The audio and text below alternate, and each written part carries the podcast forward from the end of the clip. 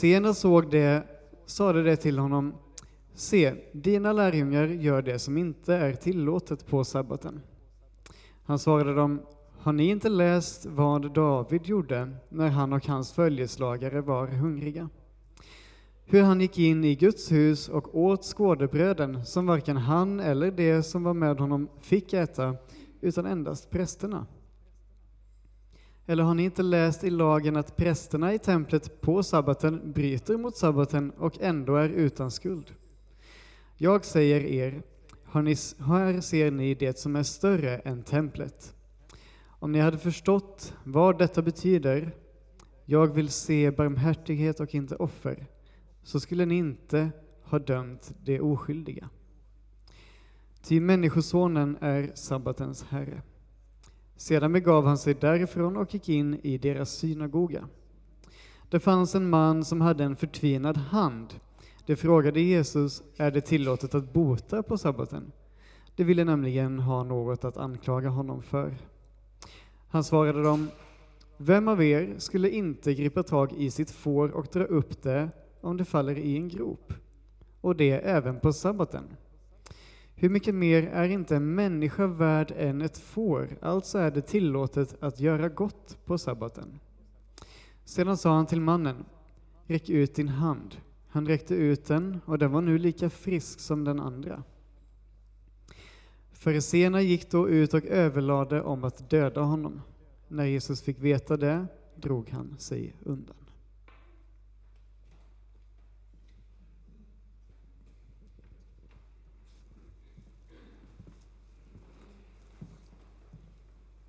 Vi ber tillsammans. Tack Jesus för att vi kan få läsa om dig i Bibeln, men att vi också kan få lära känna dig och uppleva dig på riktigt, Herre. Tack för att du bara lär oss nya saker varje dag, och att det alltid finns mer att få tag på när det gäller dig och ditt rike, Herre.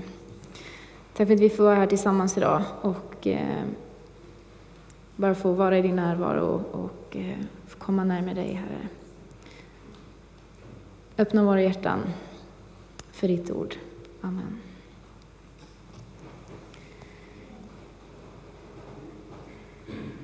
Jag och David firar 6 år tillsammans idag. Roligt att få göra det tillsammans på det här sättet. Min predikan idag heter 100-åringen som gick vidare. Vi kommer ha det temat hela hösten. Och jag har en underpredikan som heter Älska Jesus mer än tradition. Vi får se vad som kommer ur det. När man pratar om att gå vidare så är det oftast en rörelse som inte sällan handlar om en förändring. Att man lämnar någonting för någonting annat. Och för många kan det innebära positiva saker. Man kanske lämnar ett jobb som man inte mått bra av. Eller en relation. Man kanske utvecklas till någonting bättre. Någonting man drömmer om. Och, men det blir bättre när man förändrar och när man går vidare.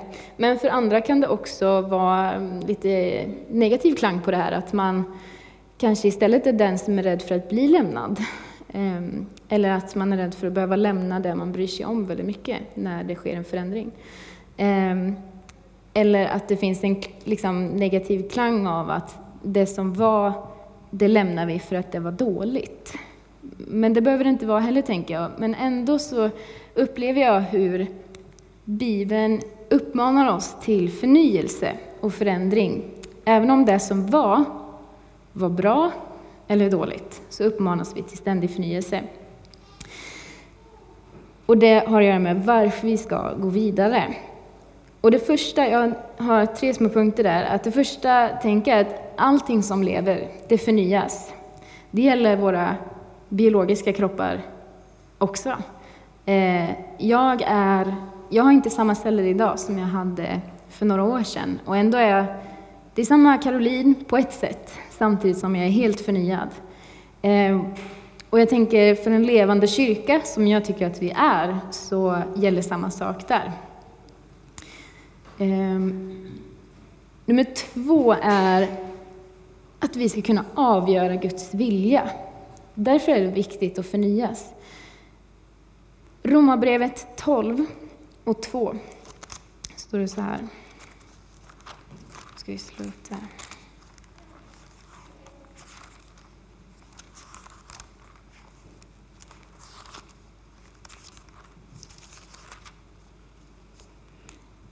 Jag använder nu Bibeln för dig som undrar. Anpassa er inte efter denna världen, utan ändra ert sätt att tänka, så att ert sinne förnyas. Då ska ni förstå vad Gud vill, vad som är rätt, vad som gläder honom och vad som är fullkomligt. Och det här säger inte Jesus bara till de som inte tror än, eller de som är precis nyfrälsta, utan säger det till kristna människor som har följt honom en tid, att fortsätta förnyas för att hela tiden stämma av med Gud. Vad är din vilja egentligen? Och nummer 3 är att vi har en vision i vår kyrka. Nära Jesus, nära varandra och nära världen. Som vi hämtar inspiration från vårt uppdrag i Matteus evangeliet 28 och 18-20. Jesus säger, jag har fått all makt i himlen och på jorden. Gå därför ut till alla folk och gör dem till mina lärjungar. Döp dem i Faderns, Sonens och den helige Andes namn och lär dem att följa allt som jag befallt er. Och jag ska vara med er ända till tidsålderns slut.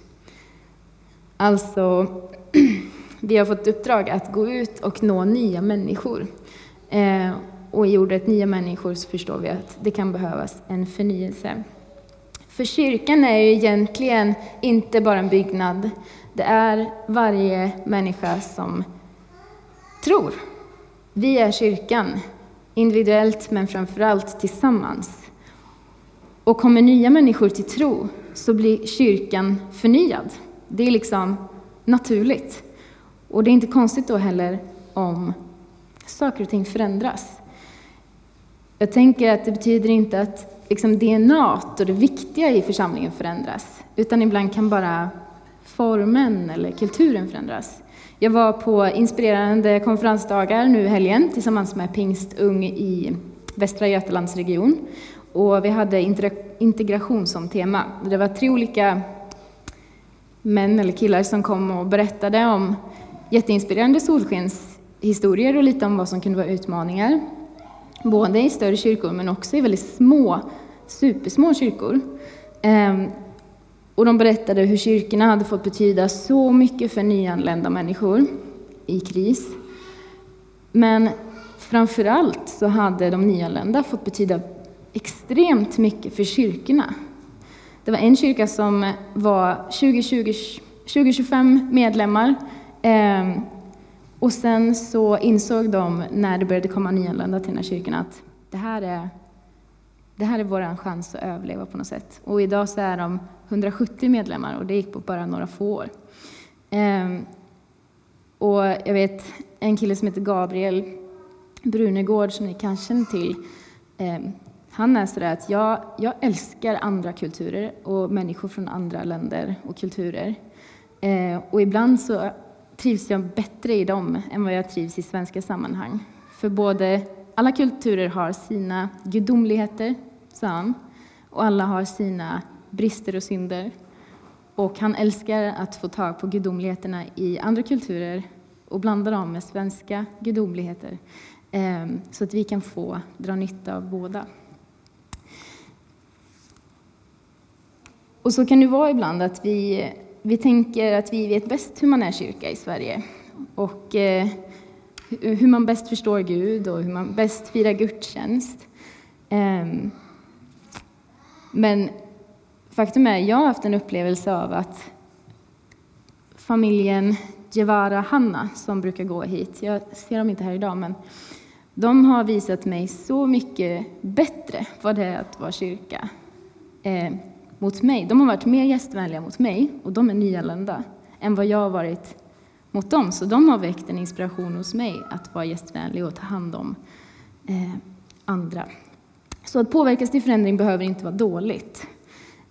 Och det genomgående temat för under den här helgen som de berättar, för att hålla kvar det viktiga och det bästa i en förändring, och där olika kulturer och traditioner möts. När krockar sker så har det varit 3 nycklar. Och den första är kärleken till Jesus och uppdraget som vi bär. Det är min kärlek till Jesus som gör att jag får kärlek till andra människor. Som gör att vi kan mötas trots att vi tänker lite olika. Och det andra är att faktiskt bli vänner och våga närma sig varandra på riktigt. I vardagsrummen och i vardagen. Försöka förstå varandra först innan vi börjar berätta varför vårt sätt är det bästa. Och sen att faktiskt dela sin erfarenhet av Jesus också. Att våga tro att du har en viktig erfarenhet och också att våga dela den.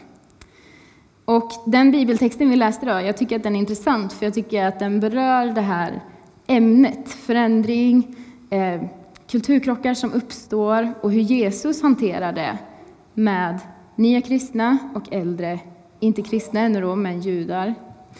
Jesus själv var ju jude, och när han gick på den här jorden så var den judiska kyrkan inte, de firade inte bara 100 år som vi, utan de firade typ 2000 år. Och de stod inför en slags förnyelse, kan man säga. Och när Jesus förnyade lagen som var liksom Guds regler och traditioner och hjälp för människorna att hålla sig nära hans hjärta. När Jesus förnyade den, då tog han inte bort saker framför allt, utan han hjälpte människorna att förstå vad som var tanken med lagen från början. Fariseerna, bara för att förklara det uttrycket som kom upp i bibeltexten, det var liksom de mest kyrkvana judarna. Det var de som hade gått i söndagsskola, Royal Rangers, de hade, om det hade funnits, de hade säkert gått på Unite och på gudstjänst och på bibelskola och dagliga träffar och hela köret liksom. De visste mest om Bibeln och de var säkert liksom goa gubbar, för det var mycket gubbar. Och hade säkert massa goda intentioner. Men det var ofta de här som Jesus krockade med. Vi börjar med att läsa att en sabbat, en tid senare, så vandrade Jesus och hans lärjungar genom ett sädesfält. Och hans lärjungar började plocka ax, för de var hungriga.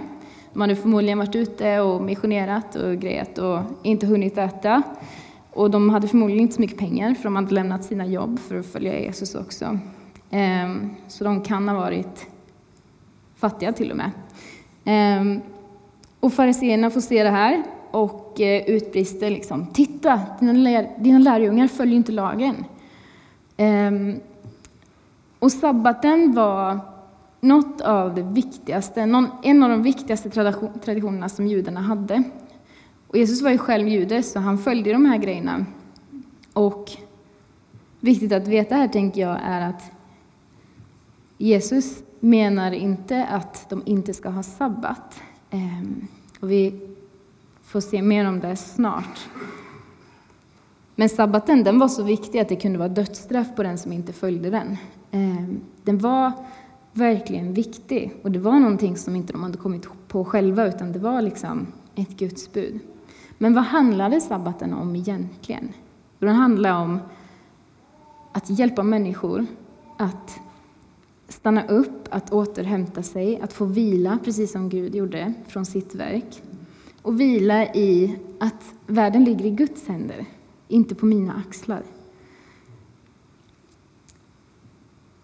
Så det var superviktigt.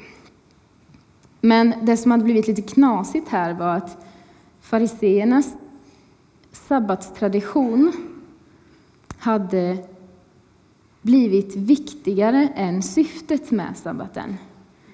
Det var viktigare för dem att upphålla den här sabbatstraditionen, och dessutom så hade de försökt att definiera den här sabbatstraditionen för att kunna klara den så bra som möjligt genom att liksom tolka den. Genom att säga att plocka ax, det är att arbeta. Men kollar man i Gamla testamentet där den här skrevs, så kan man läsa i 5:e Mosebok att det står att en åkerägare måste lämna ax så att de fattiga kan få gå genom sädesfältet och få plocka så att de kan bli mätta. Inte stjäla och gå med skäran liksom, så att de kan sälja det vidare. Utan den här omsorgen om att folk måste få bli mätta. Så Jesus går egentligen inte emot sabbaten genom att tillåta sina lärjungar att plocka ax. Utan det är helt enligt Bibeln att de får göra det. Men det krockade ändå för att judarna hade lärt sig enligt deras traditioner att så här går det till och man får inte lyfta ett finger. Och så glömde de det som sabbaten handlade om, att ha omsorg om människor. Och jag tänker att vi har lätt att hamna där också ibland, att vi vill så gärna göra rätt.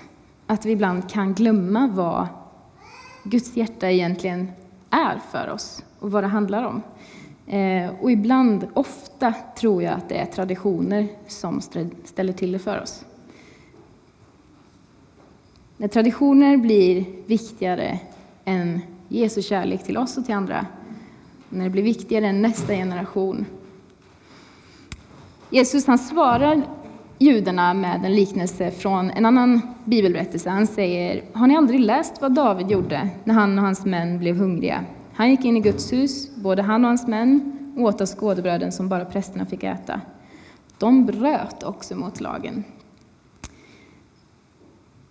För det första är det lite roligt att han frågar, har ni inte läst? För fariserna var ju de som hade läst allra mest. Så ja, de hade läst. Men frågan är om de hade förstått. De hade kanske glömt. Och vi börjar märka att Jesus sätter en prioritetsordning här. Sabbaten, absolut, den är bra. Och sen så har vi Guds omsorg om människor. Och hur prioriterar vi när det verkar som att det krockar? Prästerna i templet tillät David när han var hungrig och hans män att äta av skådebrödet som ingen fick äta av.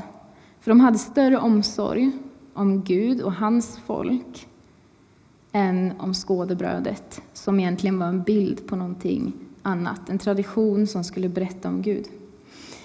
Så de höll sig till det största budet. Att älska Gud och att älska andra som sig själv.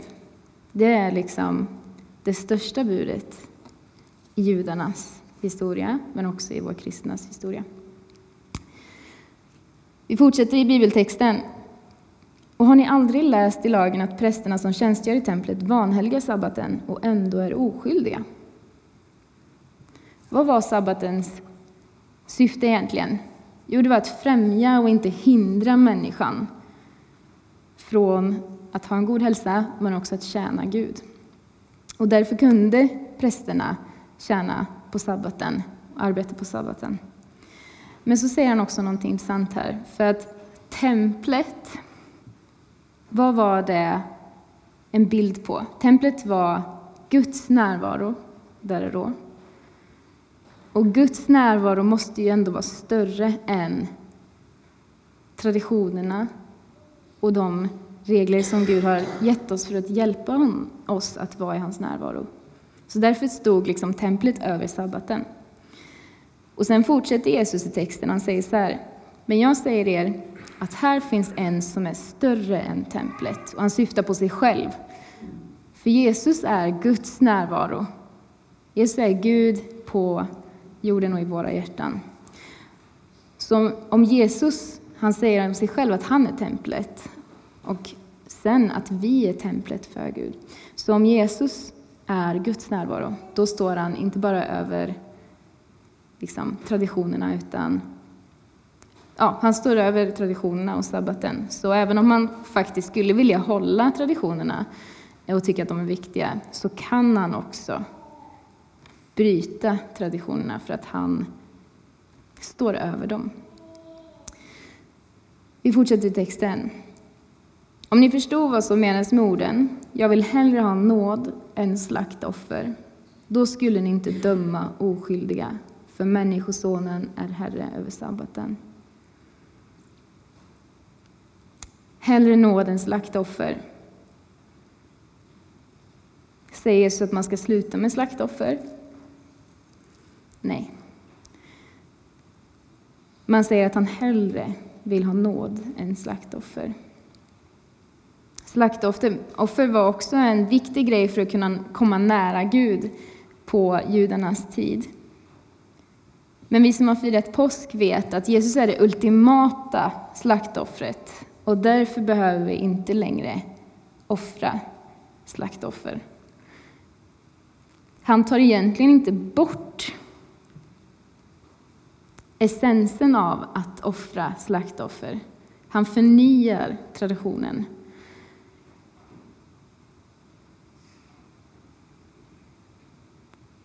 Offertraditionen blev meningslös när inte syftet fanns kvar. Och här tycker jag att vi har en nyckel. Att vi kan ställa oss frågan, varför har vi den här traditionen? Varför gör vi som vi gör? Finns det ett syfte? Finns det en mening? Låt oss fortsätta. Men har vi tappat syftet och meningen så behöver vi tänka till kring hur vi fortsätter fira våra traditioner och göra det vi gör. Att ignorera människors berättelser om varför de gör som de gör. Alltså fariseerna, de ignorerade ju egentligen vad lärjungarna, deras liksom bakgrundshistoria till varför de plockade ax. Hade de lyssnat till varför de gjorde det och varför Jesus lät dem plocka ax på sabbaten, då kanske de hade förstått och fått en bättre förståelse för så här funkar sabbaten och så här kan vi fira den på bästa sätt. Traditionerna är inte syftet utan det är medlet för att uppfylla det största budet, att älska Gud och att älska andra som oss själva. Och att ignorera betydelsen av bibelord som vi lär oss, som är gott. Men att ignorera dem sen och använda dem till vårt eget bästa, det måste vi akta oss för. Det är lätt att hamna där, men vi behöver liksom pröva oss själva, tror jag, med jämna mellanrum. För att se, är det här din vilja, Gud? Det som jag tänker och tror. Är det din vilja? Och om vi kommer fram till att nej, det var det visst inte, så får vi omvända oss och vi får förnya våra sinnen. Den andra delen av berättelsen, se vart står tidsmässigt, handlar ungefär om samma sak, men det är lite annan touch på den. Jesus gick vidare, det är fortfarande sabbat och han går in i en synagoga. Bara det är lite roligt att Jesus fortsätter gå till kyrkan. Han får förmodligen inte ut så mycket undervisningsmässigt av att gå till kyrkan. Men han ser ändå, att det är viktigt att gå till kyrkan. Och där fick han se en man som hade en förtvinad hand. Jag googlade lite på vad det är egentligen. Och förstår det som att det är en muskelsjukdom. Där musklerna kan antingen flytta plats eller försvinna i princip. Och troligtvis så har den här mannen, hans handmuskler har väl förmodligen försvunnit så mycket att han inte kan röra på den eller använda den överhuvudtaget. Förmodligen kan han då inte heller skaffa pengar eller mat för att klara sig. Och fariseerna frågade honom då, är det tillåtet att bota någon på sabbaten? För att få något att anklaga honom för. Egentligen tänker jag att det inte är en dålig fråga. Är det tillåtet att bota någon på sabbaten? Men så får vi svaret på om det är en dålig fråga i nästa mening. För att få något att anklaga honom för. Fariseerna frågade inte utifrån att de hade omsorg om den här mannen. Får vi be om att han ska bli frisk? Liksom? Utan nej, de hade fokus på att anklaga Jesus. Försöker du ställa till våra regler och lagar och traditioner här nu? Är du verkligen Guds son? Och så bara noll omsorg om den människa som Gud faktiskt har uppmuntrat dem till omsorg om. Vad är ditt motiv till att antingen försvara eller kanske bryta en tradition som vi har i vår kyrka? En fråga. Men Jesus han svarade, om någon av er har ett får och det faller i en grop på sabbaten, griper han då inte tag i det och drar upp det? Tänk då på hur mycket mer värde en människa är än ett får. Det är alltså tillåtet att göra gott på sabbaten. Och här påminner han oss igen om vad handlar sabbaten om. Att älska Jesus genom att älska dem han älskar. Hellre än att hålla traditionerna. Det är syftet med de traditionerna vi har. Sen sa han till mannen, räck fram din hand. Och när mannen gjorde det blev handen lika frisk igen som den andra. Jesus hade för det första kunnat vänta till nästa dag med att hela den här mannen. När det inte var sabbat. Mannen var ju förmodligen inte dödssjuk. Ändå tyckte Jesus att det var viktigt att visa omsorg idag. Och inte skjuta upp det till morgondagen. Och sen att han dessutom befaller mannen att sträcka fram sin hand. Skulle man ju kunna se som ett förolämpande. Han kunde ju inte sträcka fram sin hand. Den var ju förtvinad. Han hade inga muskler i den. Hur skulle han kunna sträcka fram sin hand? Hur kan Jesus be honom göra någonting som man inte klarar av? Hur kan Jesus be oss att göra saker som vi inte klarar av? Är det inte okej att vi blir lite kränkta då? Att han liksom går över vår integritet och utmanar oss utanför våra gränser. Mannen var okapabel till att rädda sig själv. Han kunde varken hela sig själv eller närma sig ens Jesus med sin hand. Vi brukar många gånger i kyrkan säga att om du närmar dig Gud så närmar sig Gud dig. Och det är ju taget ur Bibeln. Och vi brukar många gånger tänka att men vi måste ju göra någonting för att Gud ska frälsa oss. För att han ska rädda oss. Men jag tycker det är häftigt att evangelium går att hitta i en sån här berättelse. För här befaller Jesus mannen att göra någonting han inte kan. Att rädda sig själv. Och sen ger honom också förmågan till att bli räddad. Inte genom att han tog i så mycket för att lyfta sin hand. Det läser vi inte. Utan genom att Jesus helar honom. Det är alltså Jesus liksom, och Guds agerande bara som hjälper mannen att både lyfta handen och att tro att det går och att bli hel och frisk.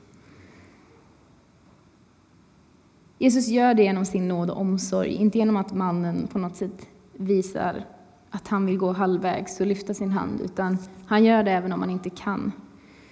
Är inte det evangeliet om något?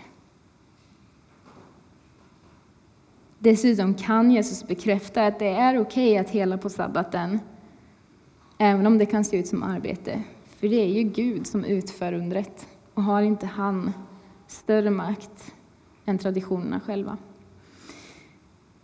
Slutligen så går fariseerna ut och de börjar göra upp onda planer på hur de skulle få Jesus dödad. Vad är reaktionerna från oss när vi inser att jag kanske har tänkt fel? Eller det är en konflikt här nu. Det krockar lite mellan mig och människan framför mig. Det krockar lite mellan Bengt och mig nu när vi funderar på hur vi ska göra kyrka.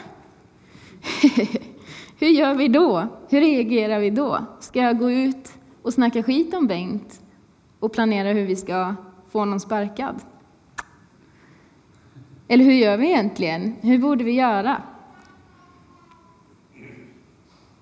Reaktionerna efter att mannen blev helad var inte fest och glädje, han har blivit frisk. Nej, det var han har förödmjukat oss. Det här går inte. Det här funkar inte. Vi måste bli av med den här idén, med den här mannen som bara ställer till saker. Och som bara försöker att förändra hur vi tänker om saker. De litade mer på det förflutna och det de visste tidigare om Gud. Än det som Gud försökte visa dem här och nu. Och frågan är hur vi reagerar när vi krockar lite med våran tidiga bild av Gud. Och med våran bild av Gud som Jesus försöker visa oss här och nu. Gud är densamme, han är inte annorlunda, men vår förståelse av Gud kan stelna ibland och behöva förnyas. Och tradition behöver inte vara dåligt. Jag hoppas att det inte är det du tar med dig härifrån idag, att tradition är dåligt och det är de som har varit kristna länge som är bovarna. Det är verkligen inte så, tror jag, utan oavsett hur länge man har varit kristen eller inte, om man bär på många traditioner eller inte, så tror jag att vi alla behöver förnya oss och tänka till kring hur vi bemöter varandra när vi krockar. Jesus själv instiftade en tradition som vi fortsätter med och som jag inte tror att han vill att vi ska bryta. Nattvarden är en sån tradition som Jesus själv ger oss, som är bra. Julafton skulle jag också säga är en superhärlig tradition, men som för många också kan vara en tradition som frambringar mycket ångestkänslor om den inte får tjäna det syfte som var tänkt. Så återigen, när vi står i en förnyelseprocess och när vi funderar över saker vi gör och inte gör, så tror jag att vi behöver ställa oss 3 frågor. Den första är, vad är syftet bakom skapandet, underhållandet eller lämnandet av en tradition? I alla de olika tillfällena, antingen om vi ska skapa en tradition eller om vi ska fortsätta med en eller om vi ska sluta med en. Vad är syftet med att vi vill göra det? Varför? Och nummer 2, hur är vi mest trogna Guds ord i det här? Det största budet, att älska Gud, andra och mig själv. Och framför allt om i nöd. Det är ju där Jesus ställer sig när det verkar krocka. Då är det på de som är i nöd. Det är deras sida han ställer sig på. Det är lärjungarna som är hungriga. Det är kung David som är matt och hungrig. Det är de som får väga tyngst. Och nummer 3, vad skulle Jesus själv ha gjort? Vi har exempel. Så jag tror att oavsett hur vår förnyelseprocess kommer se ut, så är det så viktigt att vi får gå tillbaka till Jesus själv. Hans hjärta för oss och för Tibro, för vår värld. Och måtte Jesu nåd bära oss genom det här. Inte våra egna prestationer. Nu ska jag sluta predika. Inte genom våra egna prestationer och rätt och fel, utan genom Jesu nåd. Det enda som faktiskt kan vara framgången för oss. Att Jesu nåd får vara genomsyrad allt det vi gör. Det enda som kan ge oss räddning. Och det enda som kan ge verklig förändring på djupet. Det tror jag. Amen. Tack Jesus för att du har räddat oss. Tack för att du ger verklig förändring på djupet. Och inget annat. Tack för att vi får komma tillbaka till dig. När vi har stelnat i vår förståelse av vem du är och vad du vill med oss. Tack för att det finns nåd och förlåtelse, Herre. Att det finns omvändelse. Tack för att vi får förstå dig bättre genom ditt ord, Herre. Och tack för att det finns en framtid och ett hopp för vår församling. Och för att du leder oss genom den, Herre. Jag ber att du bevarar oss, våra hjärtan och våra tankar i förändringens tider, Herre. Ge oss mod att ta nästa steg.